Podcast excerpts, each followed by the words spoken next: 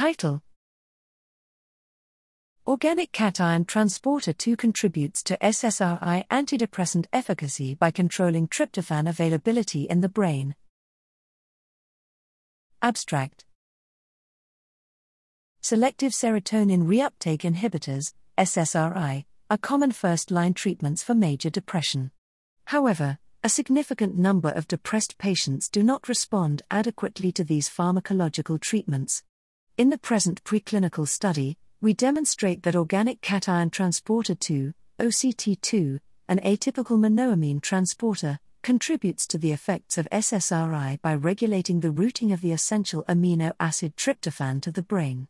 Contrarily to wild type mice, OCT2 invalidated mice failed to respond to prolonged fluoxetine treatment in a chronic depression model induced by corticosterone exposure, recapitulating core symptoms of depression, i.e., anhedonia, social withdrawal, anxiety, and memory impairment.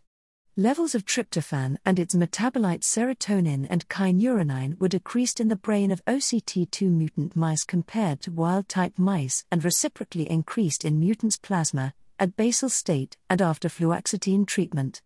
OCT2 was detected by immunofluorescence in several structures at the blood cerebrospinal fluid, CSF, or brain CSF interface.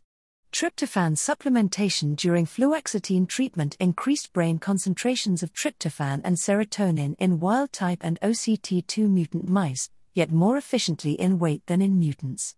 Importantly, tryptophan supplementation improved the sensitivity to fluoxetine treatment of OCT2 mutant mice, impacting chiefly anhedonia and short term memory.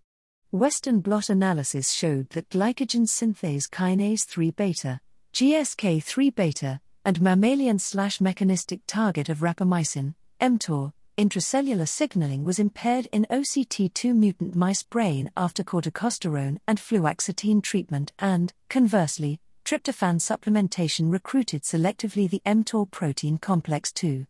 This study provides the first evidence of the physiological relevance of OCT2 mediated tryptophan transport and its biological consequences on serotonin homeostasis in the brain and SSRI efficacy.